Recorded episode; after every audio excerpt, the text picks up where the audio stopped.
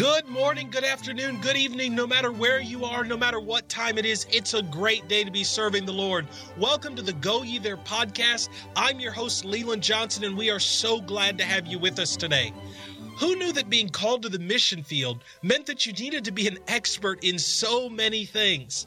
On today's episode, we're going to discuss one of the most requested topics that we've received to date, finances. Let's get started.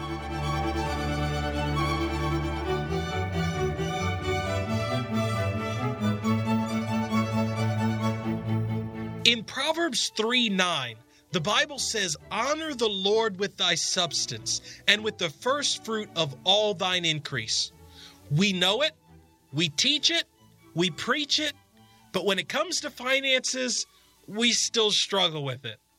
I won't even insult your intelligence by trying to give you statistics on how often Jesus talked about money or how important it is in the Bible. You know it because you teach it. Interestingly enough, it is still the second most requested topic that we've had to date.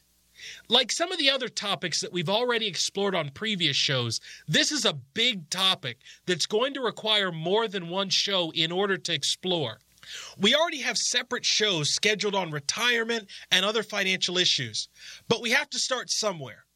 On today's episode, we're going to start at square one. We're going to talk with Brother John O'Malley, General Director of Worldwide New Testament Baptist Missions, about missionary money trouble. And then we're going to follow that up by talking with the owner of Maverick Financial Services, Kelrick Johnson, about budgeting on an income that's not so stable. Let's get started.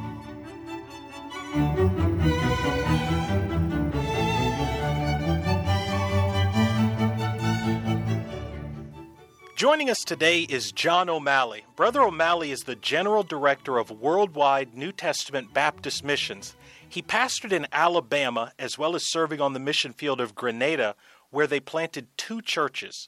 Brother O'Malley is a preacher, author, and fellow podcaster.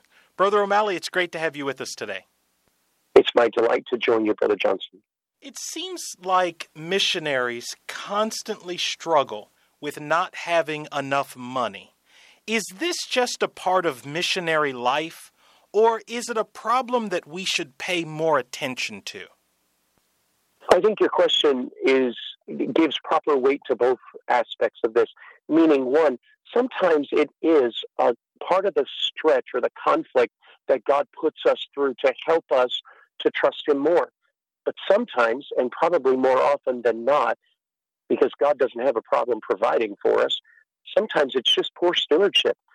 Sometimes it's poor stewardship in the sense of planning, that missionary felt like that they could get by with $1,000 less than what they should have, when conventional wisdom said, consider this, and they kind of figured out a way to justify why they wouldn't need that.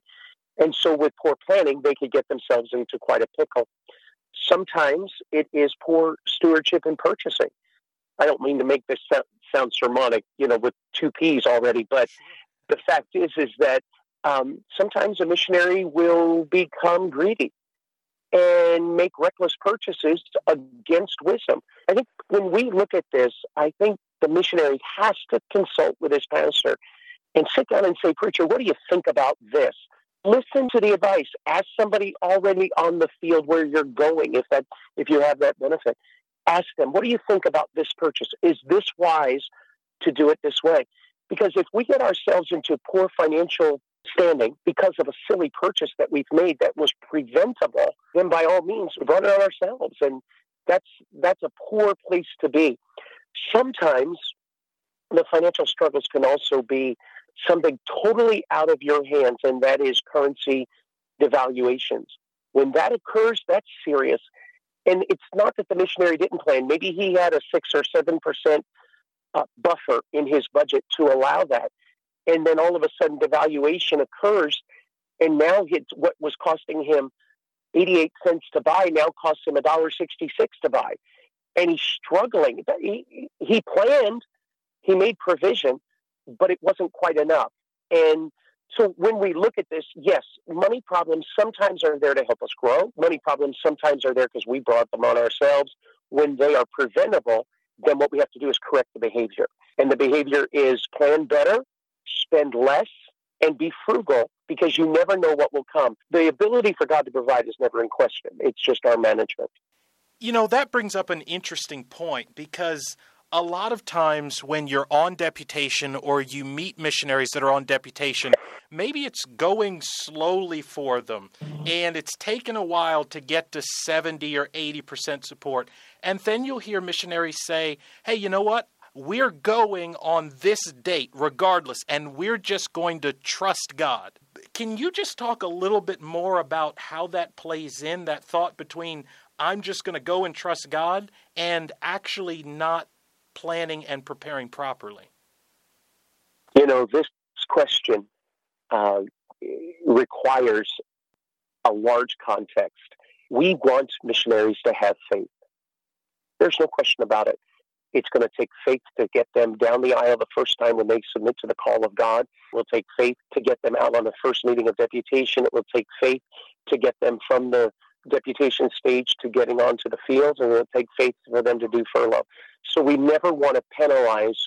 It's a precious balance against that faith that says, should I make proper provision now so there is complete liberty to conduct a ministry as God has led us to conduct it? So while it sounds adventuresome, and even hearkening back to days of great missionaries who took bold steps of faith, God has given us the ability and the desire to go to that field. He has the provision. So when we talk about getting to the field quickly, my question is, whose quickly are we talking about? Again, forgive the adverb there, but whose time pace are we in? If this is God's timing, then there is no hastening. It is within His time frame. Your eagerness should not be relabeled as faith. Your eagerness ought to just say, I will work harder to get to the full amount. If you pause and you properly plan for your budget, why should you revise the numbers in order to say, I want to get to the field sooner? If your child was so petulant, you would spank them and send them to their room for not being patient. So then why would we reward that in the church setting for the same petulance? Stay with the course. When missionaries come off the field, it can be for a host of different reasons. But what part does money problems play in missionaries coming off of the field for good? I would say family issues play the largest role. Perhaps health would be even higher. And if you tie those two together, so family/health would be even more than seeing money problems keep someone off the field where they don't return. I'll say it that way. Because honestly, you will see God provide. There's no question He will provide. But if you went to the field with $300 a month and you've got a family of 12 and you say, well, bless God, we're going to make it. Well, that was foolishness. It was foolishness on your part. It was foolishness for you not to listen to your pastor, who probably advised you against it, and you will come home at that point. So it comes down to money problems will take a man or woman off the field permanently if they just didn't listen to advice. And yet we say that these same who will go to the field and lead people to Christ and disciple them, if you're the guy who can't even manage your money, and you can't even handle the responsibilities of your own family, how are you going to teach someone else to raise their family and the nurture and admonition of the Lord? And how are they going to be able to manage their home and even then become the church planter helper who takes over for that guy, the next guy that comes along to take that ministry that you're starting? You're shooting yourself in the foot by not preparing yourself financially. But that number, Brother Johnson, I'm talking about 25 years with Worldwide, looking at our families, if I only have that as my data set, the number skews very low in order to be able to have someone come off permanently because of money. Before we finish up, tell us about your podcast that you have. Well, I want to talk to you about the Ministry Talks is the name of the podcast, as well as the O podcast. Ministry Talks is a simple conversations with real people about real life ministry. And I encourage you to go to ministrytalks.com and check it out. You can also go to johnomalley.me and link to my personal podcast, where it's oftentimes our messages that have been a help or a strength or an encouragement to others. So two podcasts, ministrytalks.com and the O Podcast. You can find them both on iTunes. Brother O'Malley, thank you so much for joining us today. This information has been awesome, and I know it's going to be a help to many missionaries. We certainly appreciate you taking the time to share the information with us. It's been my pleasure. Thank you for having me. Our guest is Kelrick Johnson. Kelrick is the CEO and founder of Maverick Financial Concepts, a financial management and counseling organization started to help people get in control of their finances. Maverick regularly works to help Christians by giving financial talks and seminars in churches. Kelrick, thank you for being with us today. Oh, my pleasure, Leland. Thanks for having me. You know, many missionaries feel that their finances are kind of beyond their control. If I were to say to you, you know, Kelrick, I just spend what comes in each month until it's gone. A budget for me is really kind of useless. What would you say to that? It's not just missionaries, because you have to remember that money is just like every other topic, especially for a Christian. We have to get God involved in that. In the Bible, there's tons of principles about budgeting, for example, counting the cost. And then there's secular references. We know that people that don't have a budget tend to spend more money and to spend it more impulsively. And that usually leads to people making mistakes and making decisions that they really wouldn't have made if they thought things through. And I know things are tighter for missionaries because they're living on what we refer to as a fixed income, so to speak, but they also live on a flexible income. So it's really important that you take the time to sit down and figure out what your needs are, what things are important to get to, and if money gets tight, what things should I cut, and to do it in a systematic way, especially if you're married. That's one of the other things that can cause some strife. When your spouse doesn't know what's going on from day to day, it's hard for them to make good financial decisions, which tends to lead to arguments and strife and that kind of thing. And we hate to see that happen, where you can sit down, create a budget, do it together to make sure that you've accounted for all the different moving pieces, because it's easy to remember to do the things that you do normally, but it's sometimes harder when you have someone else, your spouse is trying to spend out of that same money.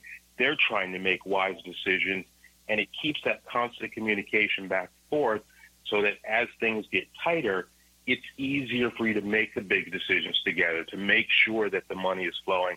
And that's really the importance of a budget. And it keeps you from making those mistakes because you have a common point to focus on.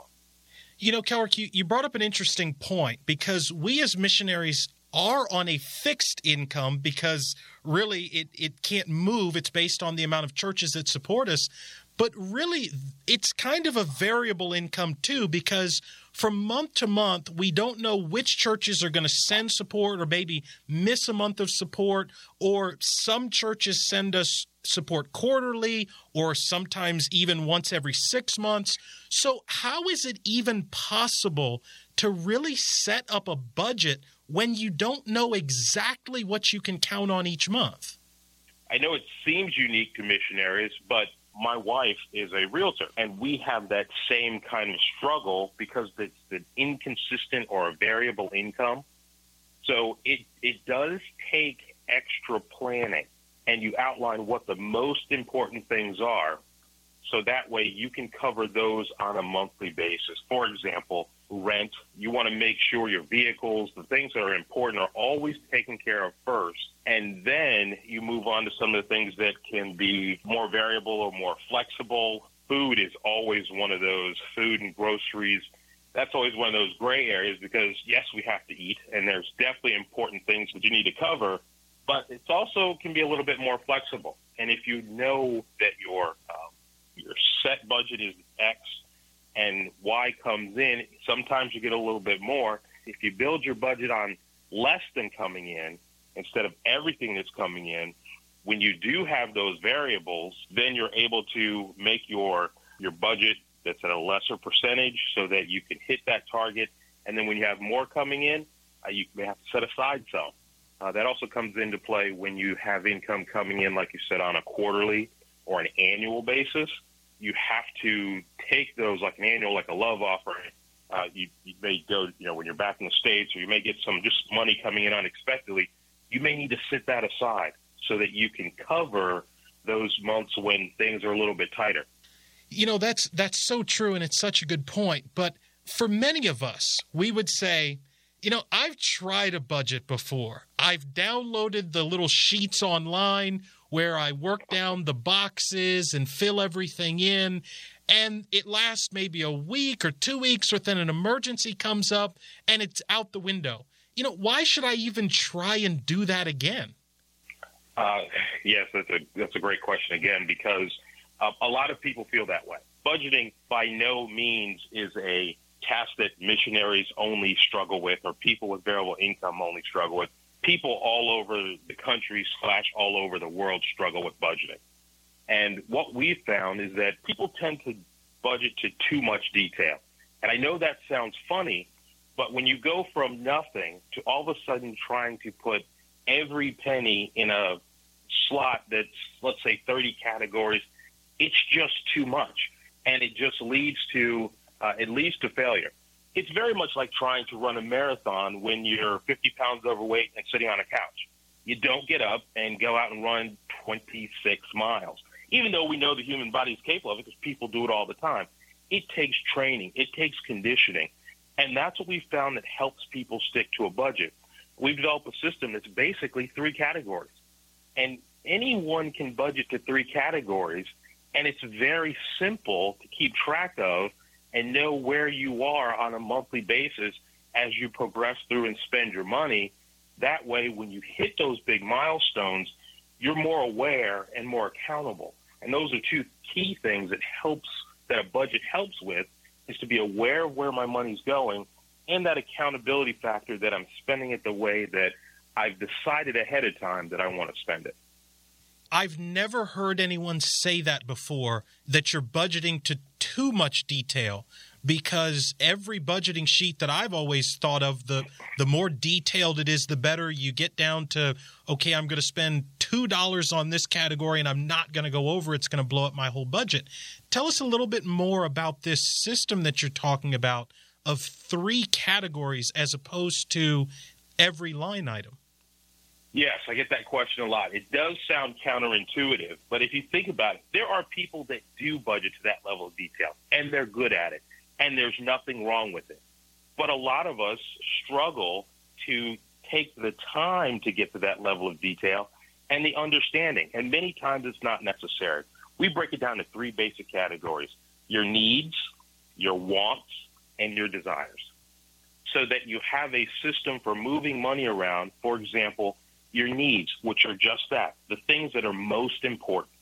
And we feel that should take up about 50% of your budget. Then you have your wants, which are things that are a little more flexible, the things that you don't have to have, but the things that make life fun.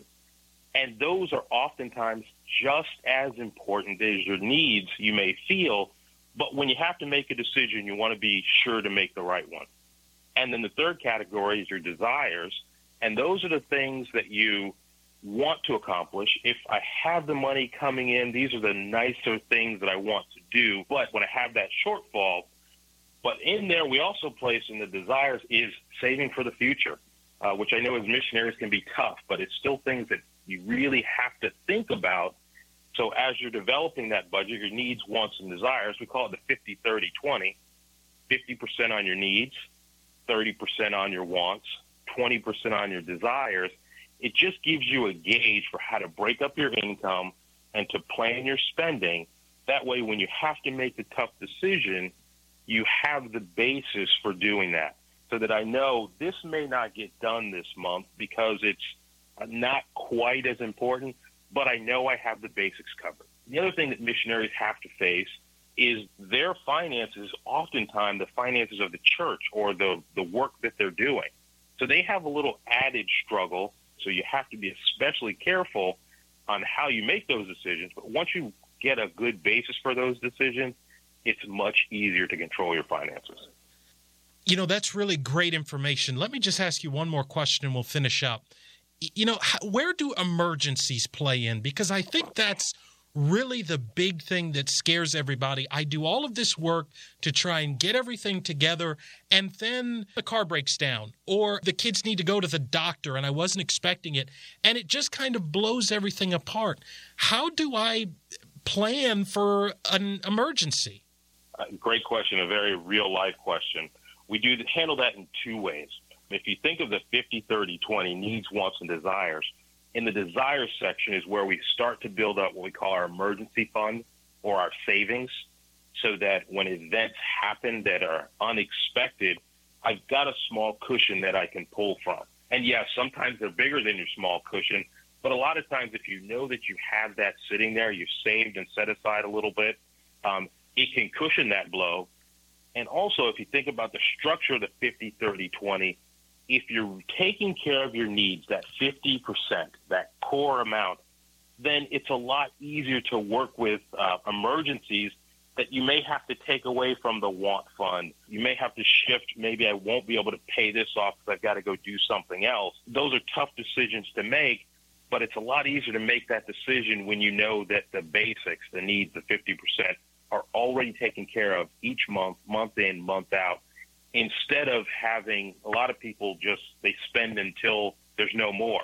So when they run out, they're in a fix, and they have to go to, in some cases, credit cards. In other cases, they have to call people and borrow money and things like that. But if you set it aside correctly, when those things pop up, those decisions are a little bit easier to make.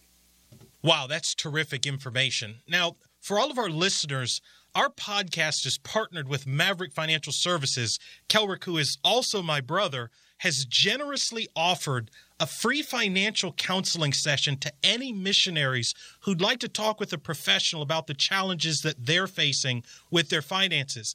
He's very happy to make that offer available through the end of May of 2018. So depending on when you're listening to this podcast, that offer may or may not still be available. Kelrick, can you tell our listeners how they can get in contact with you? The best way to get in contact with me is email, kelrick.johnson, K-E-L-R-I-C, .johnson at maverickfinancialconcepts.com. If you'd like to give me a call, my cell phone number is 703-963-2137. We just like to talk to people, find out where they are, where they need help, and just see how we can help them, maybe get a better understanding. A lot of times we help people in specific situations. How do I set this up, or what's a good way for me to do this? And we just like to help people, so feel free to give us a call or contact us or email. We can set up a time to talk. Kelrick, thank you so much for your time. We really appreciate it. I appreciate it. Thanks a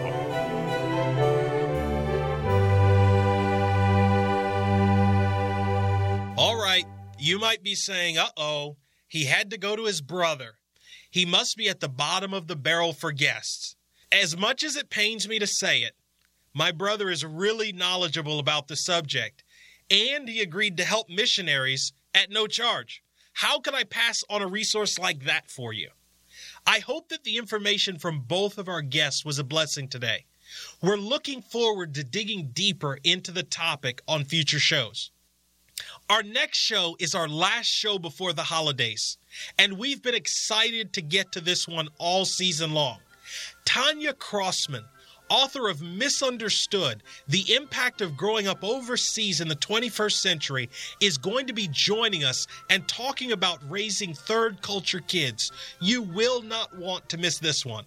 We hope that you'll join us.